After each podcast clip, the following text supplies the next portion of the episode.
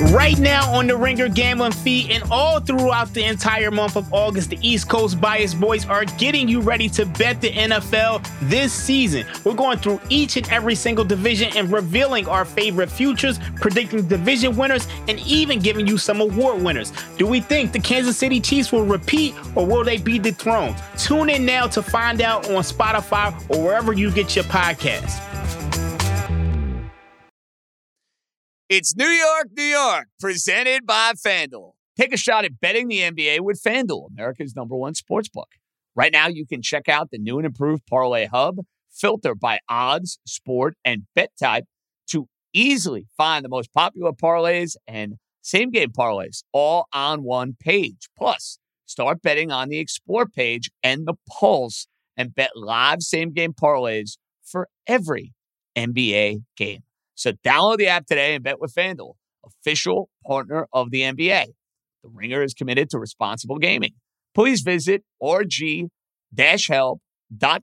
to learn more about the resources and helplines available and listen to the end of the episode for additional details. Must be 21 plus and present in select states. Gambling problem? Call 100 Gambler or visit rg-help.com.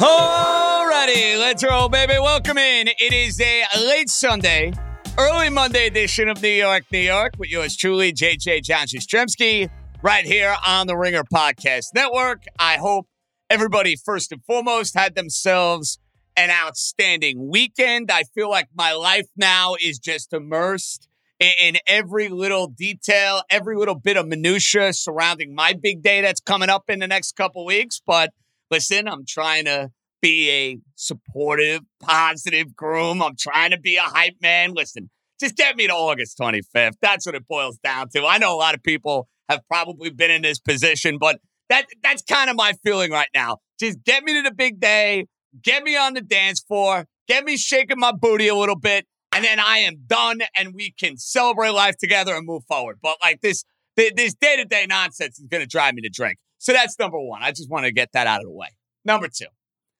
Carlos Rodon, it's one year into this massive contract that he just signed with the New York Yankees. So I'm going to tread lightly in deeming Rodon, let's say, an all time bust. And, you know, I don't want to jump to conclusions about what he'll look like three, four, five years down the road. We'll have plenty of time to jump to those conclusions. But for year one of a monster contract.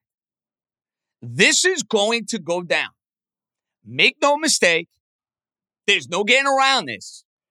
This Rodon year one is going to be one of the worst years a player has ever signed in New York playing his first year on a monster contract. This is going to make Carlos Beltran's 2005 season look impressive from a Mets standpoint. Impressive. This was, in many ways, a monster game for the Yankees. They win the first two out of three against the Houston Astros. Rodon is on a mound. The Astros know it's going to be a bullpen game. Like you were really set up well to go and actually, dare I say, take three out of four, gain some confidence, and, and make a push here somehow, some way for that final wild card spot. But your starting pitcher gave you absolutely no chance. Rodon can't make it out of the third inning. He's given up home runs. His ERA now on a year, and I know it's a handful of starts, it's 7.33. And then he leaves the game to a chorus of Yankee boos after leaving with a quote unquote injury. So Rodon now missed, let's get this straight, the first three and a half months of 2023. He comes back and pitches terribly. He is blowing kisses to Yankee fans like an absolute buffoon. And now he gets hurt again.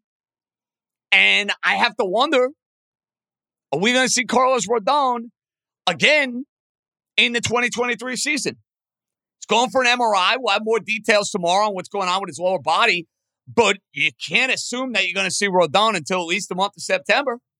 So, for a guy who is supposed to be the missing piece, the missing ingredient, the guy that was going to help you close the gap with a team like the Houston Astros, the guy that was going to take the Yankees to a different place, you've gotten zilch out of the first year of the contract. And is it fair to wonder about what you're going to get year two, year three, year four of what Carlos Rodon is bringing in a Yankee uniform? Hell yeah, it's a fair question to ask. Totally fair and totally justifiable. He has stunk up the joint this year. Fitting that he's getting booed off the mound at Yankee Stadium. Like for a first year of a big contract, Beltran comes to mind. Pavano obviously comes to mind because of what he went through.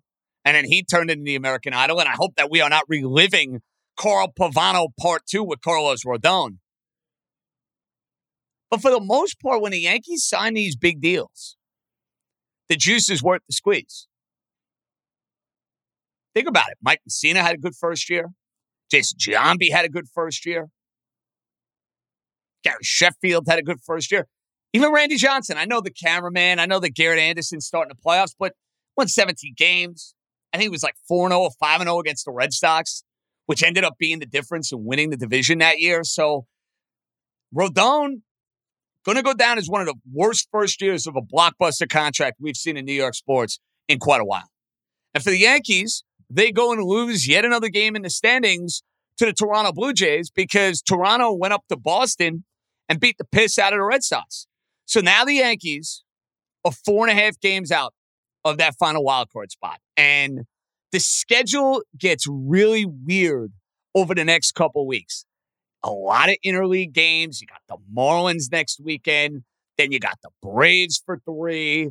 Then it's like a bunch of games with the Detroit Tigers. Then they play the Astros. And then, like September, the Yankees season, it's like Arizona, Milwaukee, Pittsburgh. This is what you get now with the full fledged balanced schedule. You're not going to have September games locked and loaded with all the teams that you're chasing. And I should mention this.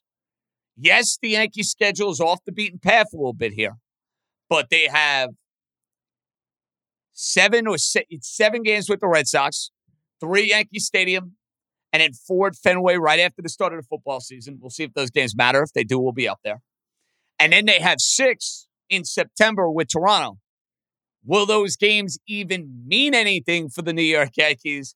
Is a million dollar question because they are kind of stacked later on in this year.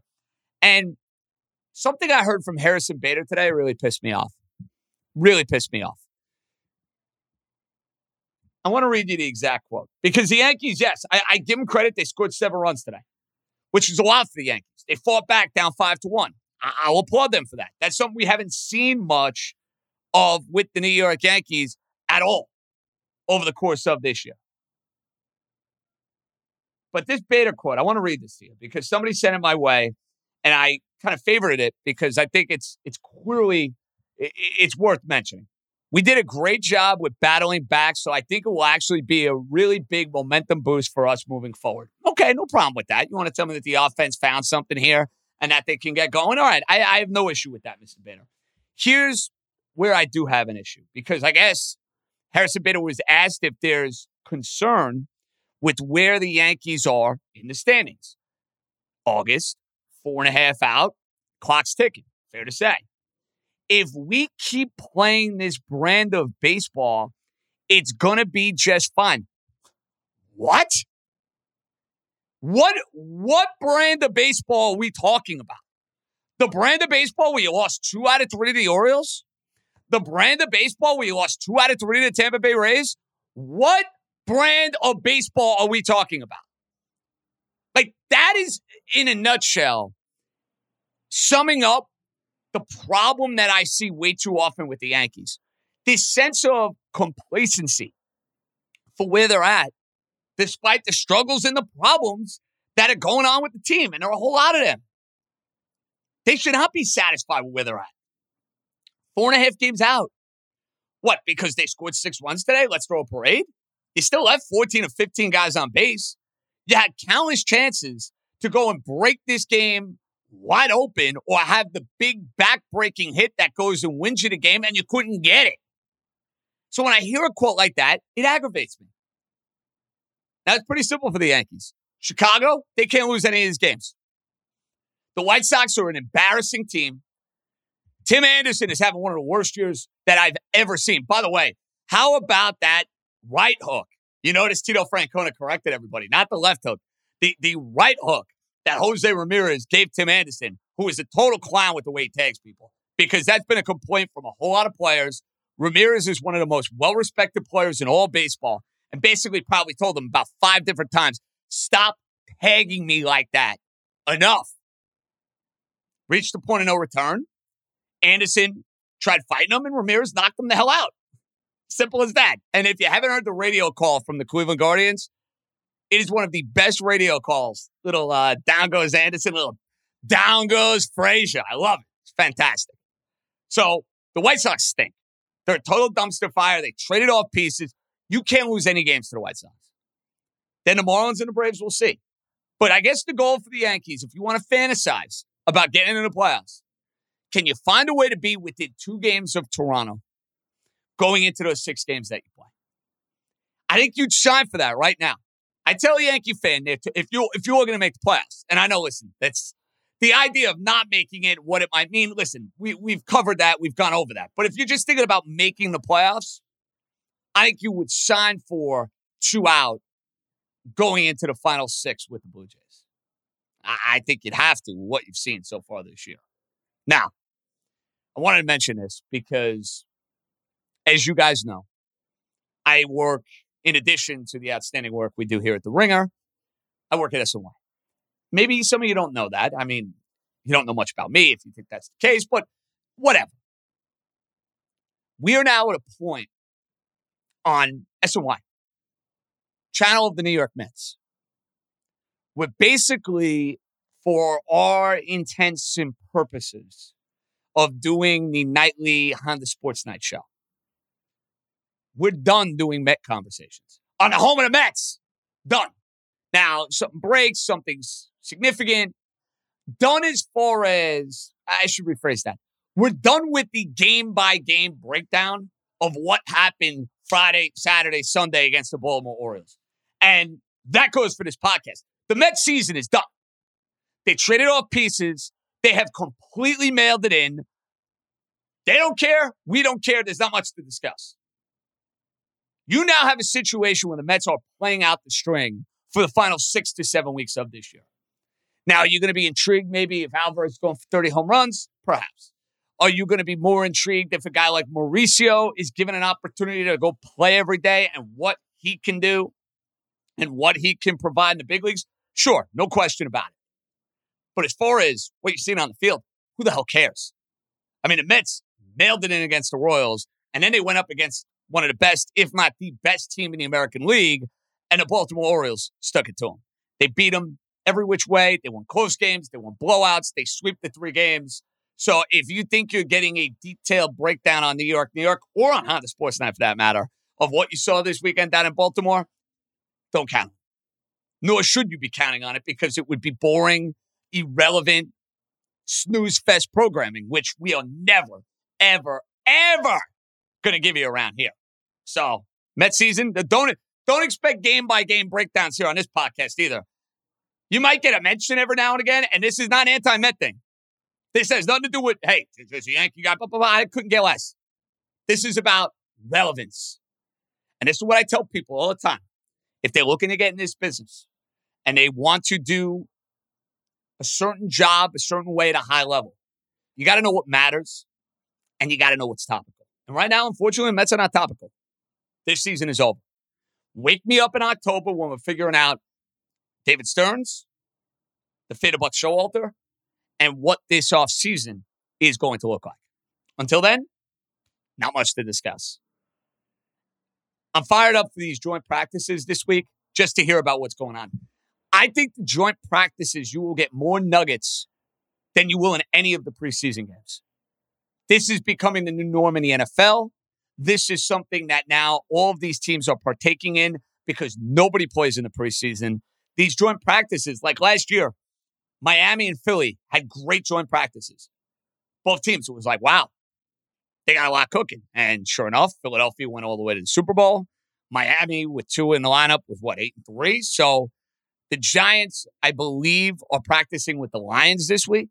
And I think the Jets are going down to Carolina. I could be wrong on that. Correct me if I'm wrong, but we'll have some, I think, some juicy updates about what's going on with our two football teams as that build up and that that lead in to the start of the NFL season. It's, I mean, if you're a Met fan, you're there 10 times 10,000, 10, 10 million, whatever.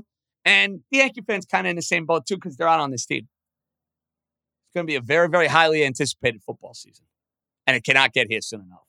All right, let's take a couple, and then we're going to welcome in a guy who has always some controversial things to say, and now is spicing it up over at my former employer, my buddy Shaun Morash. So uh, let's hear some voicemails though right out of the gate. Let's go, stuff. JJ, hi, Dave from Metuchen. I'm the uh, local Astro fan. Has called before. I'll tell you that game today. It was so frustrating for me as an Astro fan. I can only imagine what it was like for the Yankees. But between Angel Hernandez missing about 20 calls, yeah, it was just like crazy. Uh, I went to the game actually Thursday night, and that was an Astro loss, and yet that was like an enjoyable game. Like I walked out there like, oh, okay, fine. But this one, this is like an unenjoyable win, if there's such a thing. I mean, maybe you can relate to that. Anyway, uh, good series. Yankees are right there. I'll tell you, they're not, you know, a couple guys are getting hot, and uh, now it's strangely Judge and Stanton that I feel better pitching to than some of the other guys in the lineup. But anyway, take care. Good luck. Bye. Listen, I love the uh, sort of conciliatory tone from an Astro fan that's probably used to doing nothing but embarrass and humiliate the Yankees. So, you know, if I'm an Astro fan, I'm annoyed I only got a split in this series, especially after what I saw on Friday night. And I went to the game on Friday night with the Great Eagle Eye picks. Luis Severino, and I know there's something going on where German's done, and now they're going to need another starter with Rodon and his situation. How are you going to keep running Severino out there? Severino is embarrassing. Like, legit cannot get major league hitters out. So you're telling me the Yankees are going to find a way to the playoffs. Now, Cortes looked great, and that'd be a big boost with Gerrit Cole. Fired up about that. But what's your rotation? It's Cole, Nestor, Schmidt, who is without a doubt their number three starter. And then who? Brito? They're going to call Vasquez up? Are they going to honestly go with Brito and Vasquez over Sevilla? I got news for you. Anybody is a better option than Luis Severino at this point. That's how sad it has become. Anybody. Have you seen Severino's ERA this year? The fact that barely getting through four innings and giving up like four or five runs is like a step in the right direction. If that doesn't scream embarrassing, what will? So I guess, listen, from a Yankee standpoint, a split against the Astros is better than what they're used to, but it's not good enough right now. And I don't know how you preach in positives if you're Harrison Bader saying we're where we need to be if we're playing this brand of baseball when the team is four and a half out. They can't get the big hit and they have not clicked and have not played well all year. So uh, I don't know what I'm missing. Maybe a lot. I don't know. Let's take one more. Mike in Westport, very, very depressed Mets fan. You can't even watch this team anymore. And I don't know, I don't, I really don't understand why this has, has, has had to happen. It makes no sense to me. Like Cohen to me is like worse than the Wilpons at this point. He really is because he's, he's just turning the team in, into dust what I don't understand is like, why couldn't the team go forward with what they had next year? It wasn't so bad to me. This is a down year, but to me, next season, the pitching staff could have been Verlander, who's pitching like an ace, Senga, who, who's pitching reasonably well, Scherzer, who's an okay number three guy, Quintana. That's not a bad four guys to have you in your in your rotation. I don't understand why they, we couldn't go forward with that. Uh, you know, and, and also like up, look at the rest of the team you know, we're set up the middle with Alvarez, Lindor, and Nimmo. That's not so bad. You're supposed to have like really good defense up the middle, which we have. You know, we have we have Pete at first base. McNeil probably going to come back next year. Diaz coming back. They could have re-signed Robertson. I just don't understand why that team couldn't go forward next year. It makes no sense to me. It's like almost like we're supposed to like follow these minor leaguers in the in the Rumble Ponies and the A League and the rookie year. Who cares? Who knows what these guys are going to be in three years? It's just unbelievable to me that we have to watch this slop for this rest of this year all of next year, even the year after. I mean, he spent all this money to get these pitchers. He overpaid them. They haven't pitched badly. Scherzer, even though he's blown a bunch of big games, he hasn't pitched all that badly. You know, if you look at his record, you know, he's a he's a sixth inning guy, gives up three runs.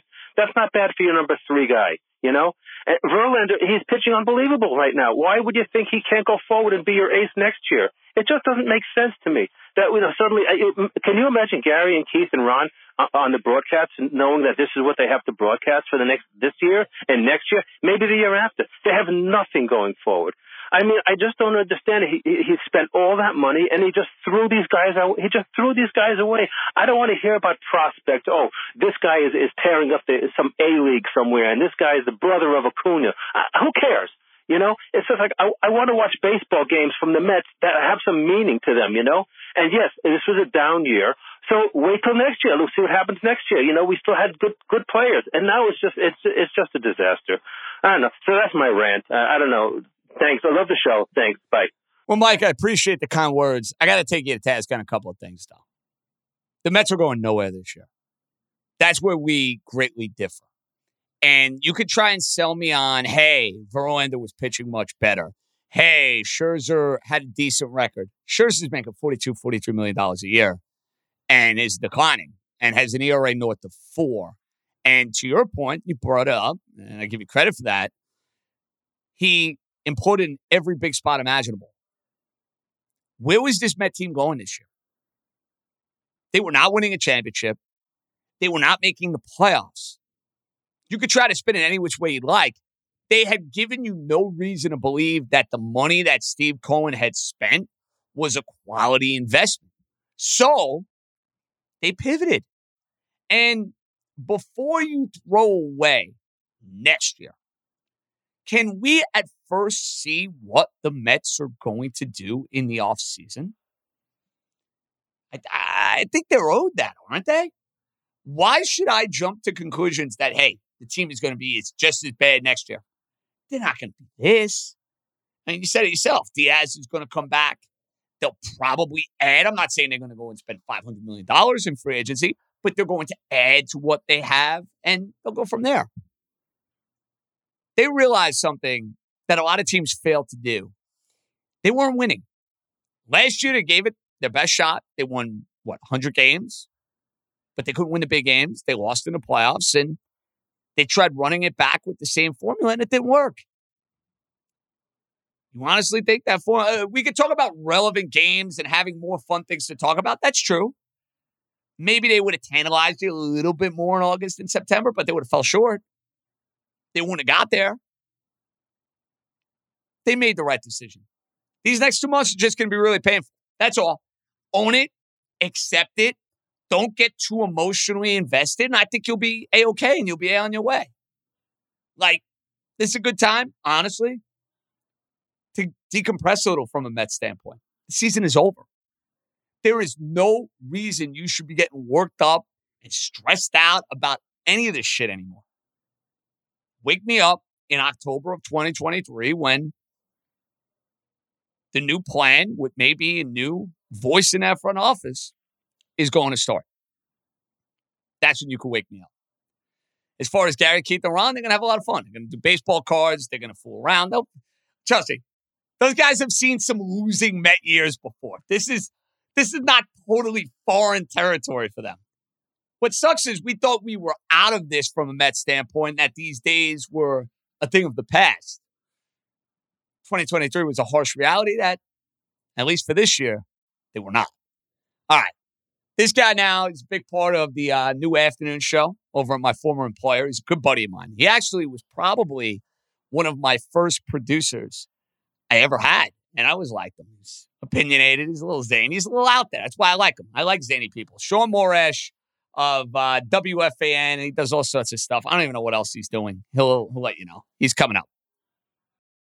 Hit a homer with $5 Dinger Tuesdays on FanDuel Sportsbook each Tuesday All customers will get $5 in bonus bets for every home run hit by both teams when you place a $25 to hit a home run wager on MLB games. And the best part about Dinger Tuesdays, even if your bet loses, FanDuel will pay you $5 for every home run. So you got the Yankees in Chicago taking on the Chi Sox. You know, it's been red hot. Giancarlo Stanton hitting the ball out of the ballpark. I'm going to take John Carlos Stanton to stay hot, and he'll be my pick for Dinger Tuesdays. There's no better place to bet America's pastime than on America's number one sports book.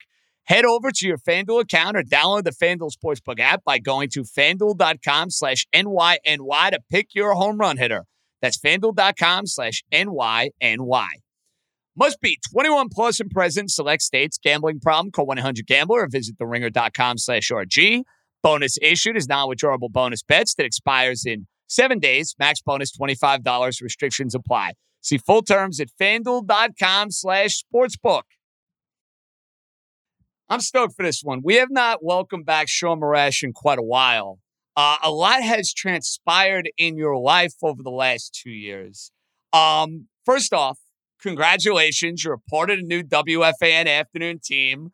I always envision big success coming your way. Uh, has life been any different, Shaun? Uh, maybe aside from waking up early in the morning and, uh, you know, now you're on an afternoon kick. Like, uh, kind of talk me through these last two, three weeks. Got to be a whirlwind, dude. Yeah, it's, it's it's been great. I mean, the hardest thing has definitely been dealing with any critics going, "Why can't John Jastremski be doing this and not you?" I've had to deal with plenty of that. Uh, outside of that, it's great, man. I've been sleeping, which is nice. I've been, uh, you know, hanging out with my kids in the morning, which is nice. Um, not having to cook dinner at night because now my wife has to learn what it's like since I'm no longer home. Wow, in the so afternoon. you were the chef in the Morash Oh, house. God, yeah. Hey, listen, I'm cooking up dinner right now as I'm talking to you. Kate's got to check on the pork chops and the asparagus, exactly. baby.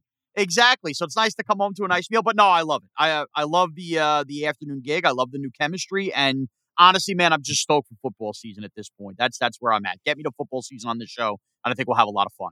I totally get that. Shaun's a big time Giant fan. He did his thing Friday at Giants camp. He basically looked like he could be Brian Daboll's double and, and maybe could work his way onto the coaching staff.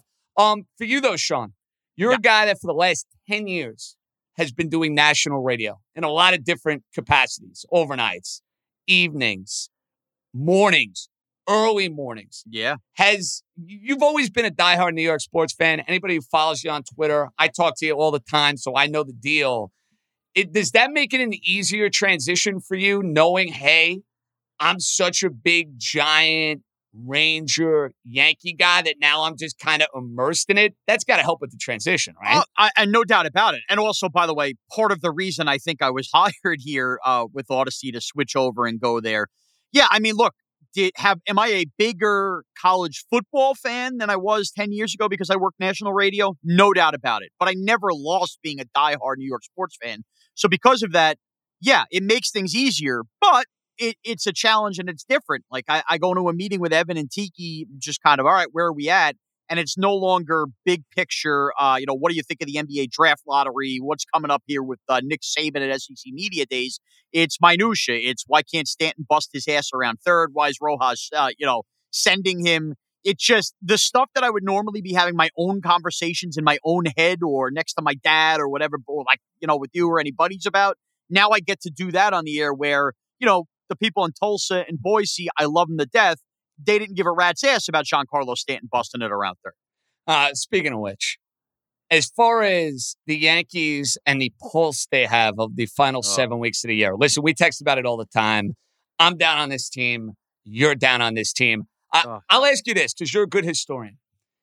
Have you, in your years of following the New York Yankees, in the first year of a monster contract, think of a season that's been worse than anybody other than Carlos Rodon? Pavano's the only one.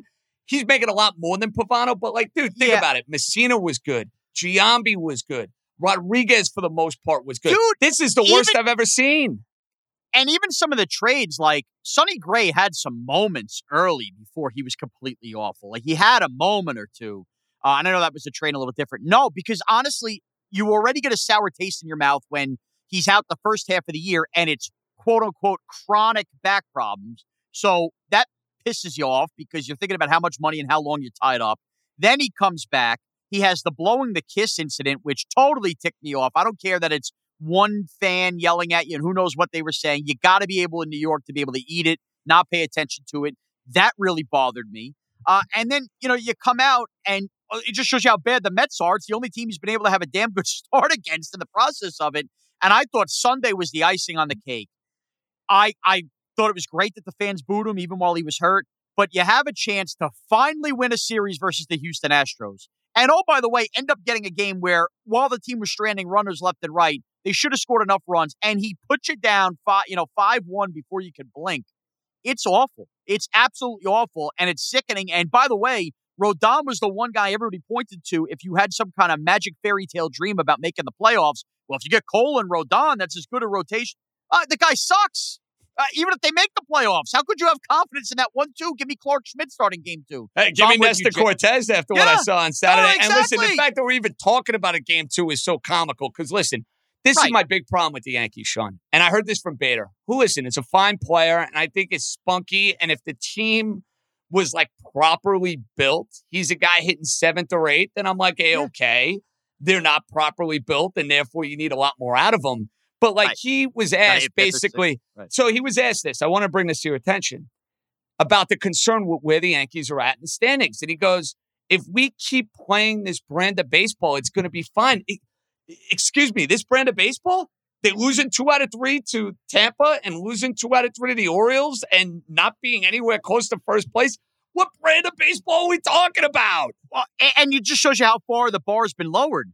Just getting out of playing Houston with a 2 2 split is now considered a good brand of baseball. They couldn't handle the Orioles. And oh, by the way, they have now shown you in back to back Luis Severino starts. I don't believe this is a coincidence they're sitting Judge when they need Judge to have a day off in those Severino starts. They are waving a white flag every five days, knowing that they have nobody to replace Luis Severino and saying, if we're going to lose, that might as well be the game Judge sits out. Well, what brand of baseball is that? You're guaranteed a loss every five days, no matter what. And then it's still an uphill climb in the other games. The only time you feel confident, now maybe Cortes, you know, as you said, he pitched well on Saturday, is a cold game. Hopefully Schmidt gives you something, Cortes. But you know, even then, JJ, they scored how many runs today? Still stranded how many bases? And I know we're taping this on Sunday.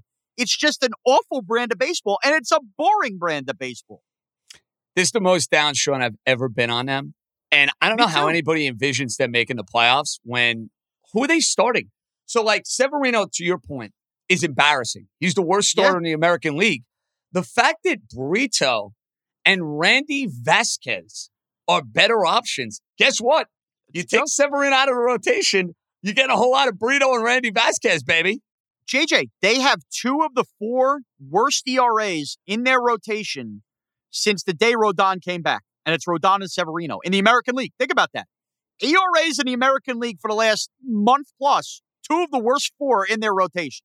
Yeah, that's a terrible brand of baseball. So, and I think the reason that you're probably the most down on them I'm the most down on them. Plenty of our buddies, anybody listening to this podcast might be down. And if you're a sucker and a believer like my dad, bless your heart. Here's why. Where's the escape? Where is the change? And I know everybody say, well, you might as well root for them to make the playoffs because they're not going to fire Cashman anyway. Well, maybe they don't fire Cashman after this offseason, but can at least be the first resume builder to wake up Hal and, you know, don't miss. I, I, if that means not making a playoffs back to back years, fine. If that's what gets it done. There's no end in sight until Cashman's gone because they're going to operate with the stupid luxury tax with the stupid star patch on them. Not using, I already talking about that, not using any of that money. It's a joke. They, what are they going to do this offseason? There's no answer. You hit on something. They're stale. They've been stale yeah. for a while. They've been insanely stale watching them this year. And that's why, Shaun, there are a lot of Yankee fans. Like, I think we're in the same boat on this, where it's like, look, we love our team. Yeah, in a perfect world, we'd love to see them in the playoffs and make a run in the playoffs.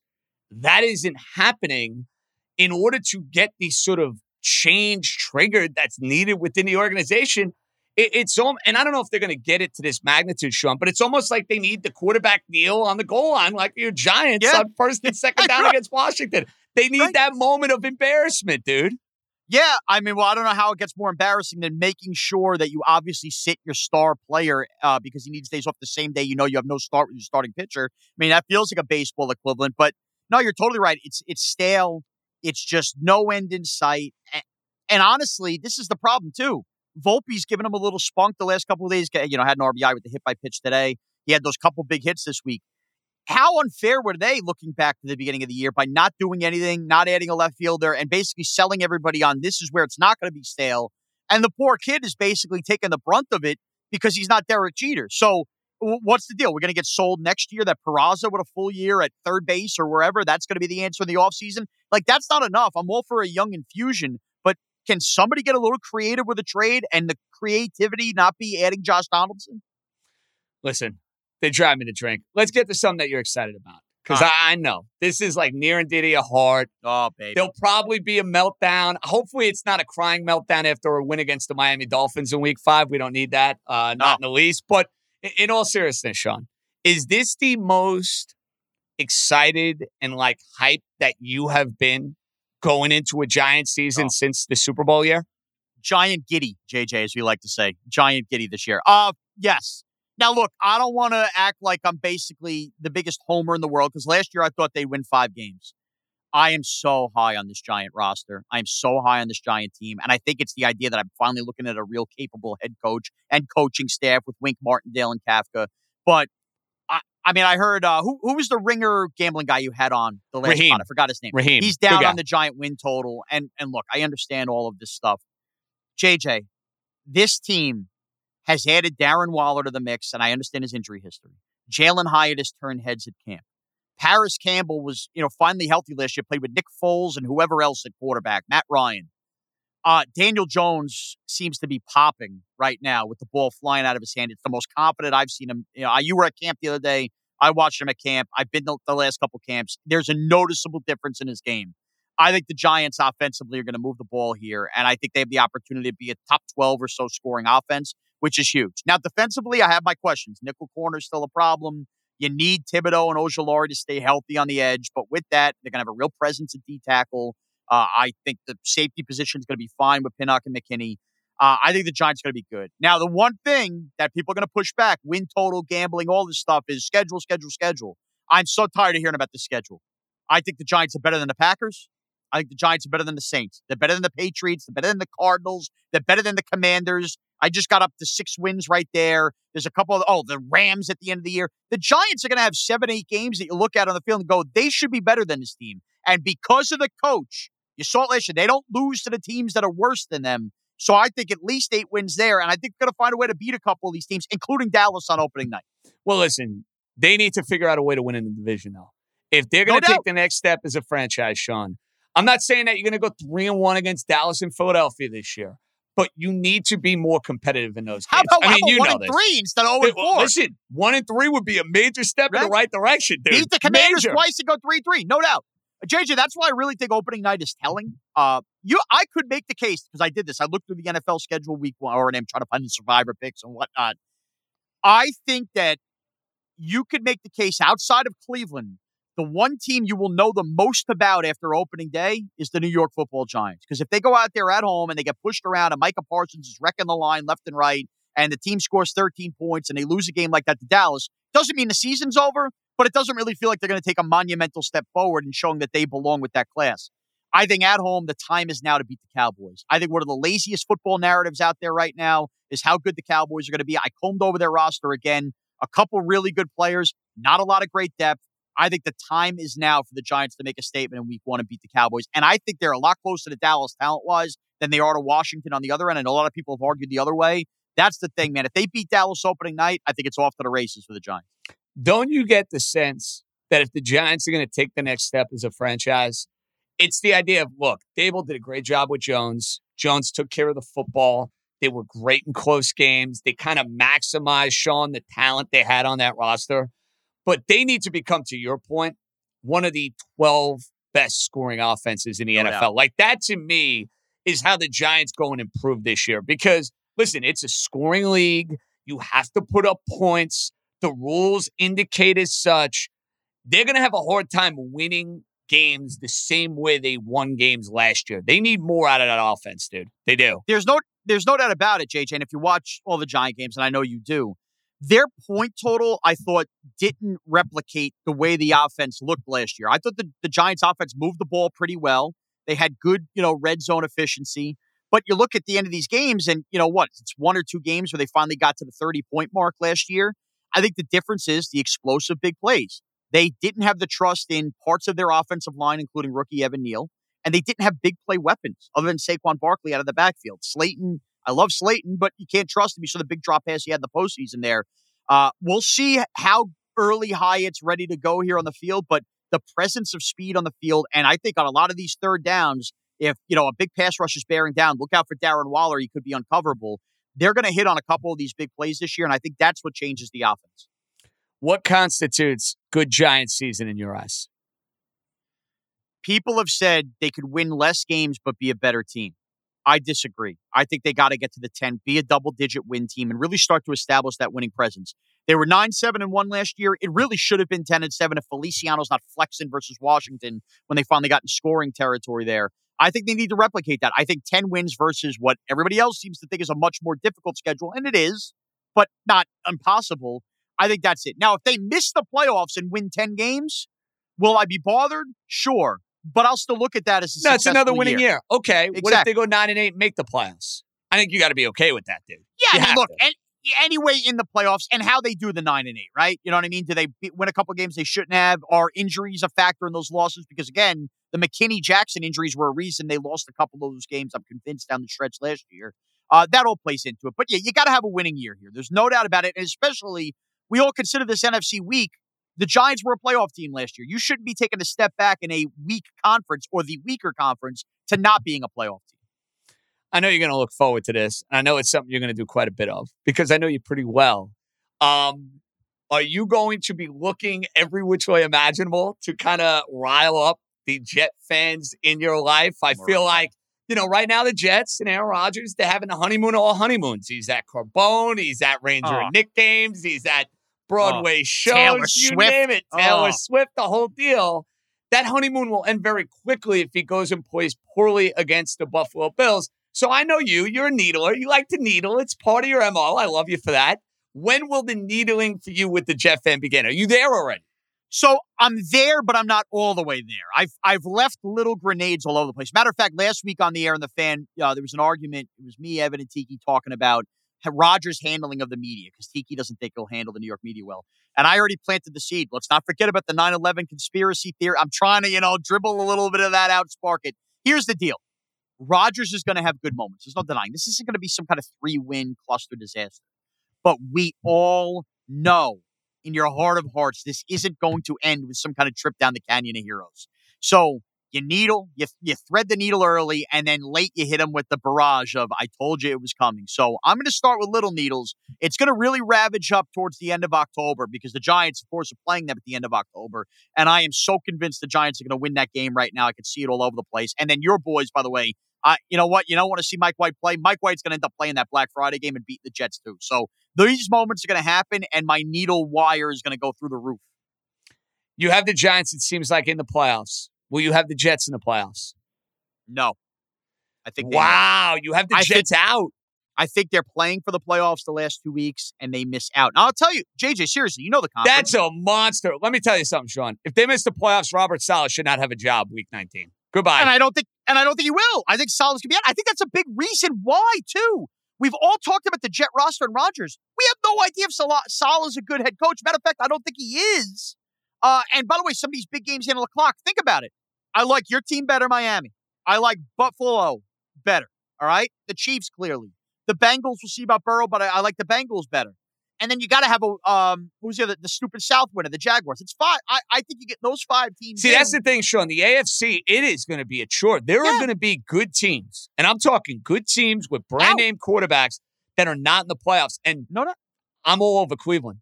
I am all I over Cleveland and it's betting on Watson. I, there's no way in the world this guy forgot how to play football. When he was in Houston, this is one of the most dynamic quarterbacks in the league. Last year to me is a throwaway. That roster's good, Shaun. They're really good. Yeah. So I'm I'm I'm with you. I'm intrigued. I'm curious about Watson. I almost feel that way about the Broncos, but they're already suffering too many injuries. I also didn't even name the Chargers in there, who they'll find a way to blow a playoff game, but they'll probably get in that six. I think the, the team I'm circling the seven, that's going to be a thorn in the side towards the end of the year, Tomlin doesn't finish under 500. He's getting year two of a quarterback here with Kenny Pickett. He may not like Pickett. He may not belong with the elite. The Steelers aren't going to go win six games this year. They're going to win nine games and be hanging around because that's what Mike Tomlin does. So I could totally see a scenario where the Jets have spit the bucket against a couple bad teams they shouldn't have. And by the way, I think week five, Sean Payton's going to have a number for Nate Hackett and beat them too, Denver that week. I think that at the end of the year, you know, they could win nine games and be the odd team out based on tiebreak or whatever else. I really think they're going to miss. I think they're going to miss. And you're going to be looking at Rodgers losing in one of these games that, you know, it's winning in like he always has at the end, including week 18 last year. And it's going to be the end of the Jet year. Uh, will you be bringing a broom to my wedding? Uh, in a couple weeks, uh, the venue is wondering. Listen, your dance moves are going to be held to the highest Yeah. order and standard and whatnot. Uh, will there be a broom with Shaun and Danielle Morash? I'm dying to know. Well, I'll say this. Um, calls to the the wedding hall have already been made. I know there's brooms on premises. The way I'm looking to drink at this wedding, knowing I have a good babysitter in hand, I would say the last hour or so the brooms come out for sure. Well, you know, Oh, boy. we'll be out on Uh-oh. the dance floor. You'll be pulling on the suspenders. And by the way, your wedding is basically the gala of the summer for some of us, including some of us with kids.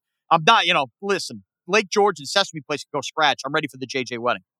Listen, I'm ready too because the wedding planning is driving me to drink, bud. So the sooner Yeah. we get through the wedding I mean, planning and, I it's see taking you forever. Dancing. You're gonna go on a second bachelor party before we go. I mean, what's going on? I mean, I did go to Ocean City, Maryland in June with a couple of guys for a wedding that I am in. So maybe that was the second bachelor party. So listen, very proud of you. Continued success. you. Um, I'll see you on the dance floor, and uh, we'll see who's going to be more annoyed at you at the wedding. Is it going to be Jet fans or is it going to be Ranger fans? That's that's my question. Yeah, my Ranger fans, my brethren. I'm sure I'm gonna get a lot at that at the wedding. But either way, just get me hammered and let's have a good time. That's what I'm talking about. Shaun Morash, check him out on the new afternoon show at my former employer, WFAN. He's a big part of it. He's killing it. And by the way, get Lugauer on the Peloton. I mean, can we get him working on the Peloton? we're we're slaving away. He's Kendall, dude, he's withered away. Allie, Olivia. Well, Let's get Lugauer. Enough. Enough. The next, the next muscle that guy sees will be his first. It's disgusting. Fighting words. I'll leave it there. Thanks, Shaun. Appreciate it, buddy. Always going to be good for a laugh with Morash. That's a given. He's a good kid. Very, very happy for his success. All right, before we say goodbye, Jeff Money, uh, Monday card, Major League Baseball. I'm curious if you have been digging in the weeds with a lot of the football stuff, futures and whatnot. You'll have to let me know on Thursday. But what do we got for Monday? Let's go. What up, JJ? Jeff Money here with a handicapper picks with you for Monday the 7th. I came up with one baseball game. I'm going to roll with the Cleveland Guardians plus the 105 of Toronto Blue Jays. Again, I'm going to roll with the Cleveland Guardians plus the 105. And let's see what you got on tap on your end. Okay, JJ, everyone can follow me on Twitter at Jeff Money. Okay, JJ, I'm out of here. Let's go. Let's go, Jeff Money. Um, I have one that is immediately circled because the line makes absolutely no sense. And I think many of you are going to call me certifiably insane for having this stance and having this take. I think you bet the Mets tomorrow. Why on planet Earth are the New York Mets favored against the Chicago Cubs? Red hot Cubs. Mets have not won a game since the trade deadline. They're 10 games under 500. Now's the time. Bet the Mets. They can't lose every game, can they? That is my Monday play. The New York Mets minus 138, which I just locked in on FanDuel Sportsbook.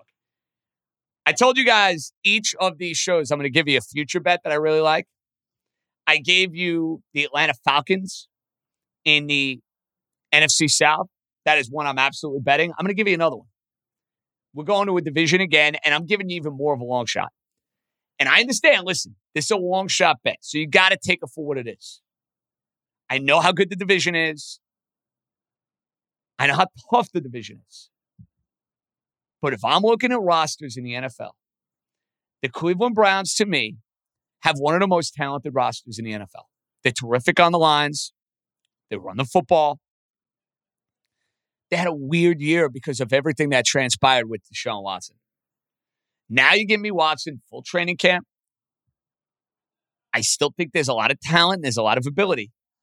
I am going to take a flyer on the Cleveland Browns at plus 380 to go and win the division. Cincinnati's the chalky pick. Everybody loves Baltimore and their defense is great. Don't get me wrong. Wake me up when Lamar Jackson could go and play a full season. And I think this is the year you actually get a little regression from the Steelers. Everyone thought it was going to be last year. Pickett won a bunch of games down the stretch. I know what the record is with TJ Watt. but I like the Cleveland Browns at plus 380. Remember, I said that to go and win the AFC North. So I'm going to keep dropping little tidbits of what we're doing from a futures perspective as we move throughout the month of August. I gave you two division winners right out of the gate. I gave you Atlanta and I gave you Cleveland. Good job by Stefan. We will be back on Thursday. I look forward to it. Enjoy the next couple of days. And on that note, buckle up because we're closing on a month. I'm inside of three weeks from my wedding, but we are about a month away from the start of the 2023 NFL season. What a thing of beauty. All right, Steph, good job. And oh, by the way, I wanted to mention this. Happy anniversary to one of my favorite television shows of all time. The OC turned 20 this weekend. I mean, does that make you feel old or what? Ryan Atwood, Seth Cohen, Marissa Cooper, Summer Roberts, Julie Cooper, the music, that first season. I mean, all the feels. The break, the extended break from Tijuana until the baseball season, and boom, picking right back up. It is insane that television show did 27 episodes for three consecutive years. Insane thinking about that. That's one of my favorite guilty pleasure shows ever. If you haven't watched it, highly recommend it. JJ out. Enjoy your week. We'll chat Thursday. Be good, everybody.